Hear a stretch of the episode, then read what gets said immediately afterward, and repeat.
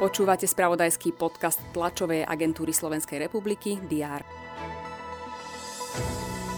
Pri obci Trenčanské stánkovce v okrese Trenčín havarovalo motorové lietadlo, nehodu neprežili štyria ľudia. Ruský prezident Vladimír Putin označil spoluprácu medzi Pekingom a Moskvou za dôležitú pre stabilizáciu medzinárodnej situácie. Okresný súd Trnava podmienečne prepustil z výkonu trestu Juraja Hosua, ktorého v roku 2019 odsúdili na 9-ročný trest za zabitie Filipínca Henryho Akordu. Aj tieto informácie priniesol predchádzajúci deň. Je štvrtok, 23. február, pripravený je opäť prehľad očakávaných udalostí. Poďme sa naň spolu pozrieť. Dočasne poverený premiér Eduard Heger sa zúčastní na diskusii so študentmi. Témou má byť ruská agresia na Ukrajine. Diskusia sa uskutoční na úrade vlády pri príležitosti prvého výročia agresie Ruska voči Ukrajine, ktoré si pripomenieme 24. februára.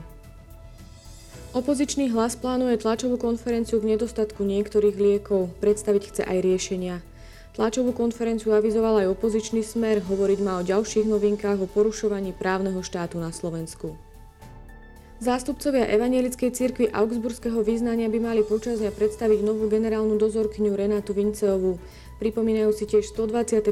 výročie založenia evangelického vydavateľstva Tranoscius.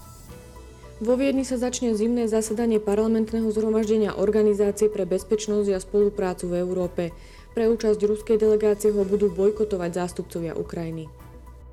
Pokračujú majstrovstva sveta v severských disciplínach, sledovať budeme beh i skoky na lyžiach, pozrieme sa aj na svetový pohár vo vzduchových zbraniach a výsledky našich reprezentantiek. Čaká nás prevažne zamračený deň. Teploty sa budú pohybovať od 4 až do 9 stupňov Celzia. S informáciou o počasí sa lúčime. Zostaňte s nami aj počas dňa.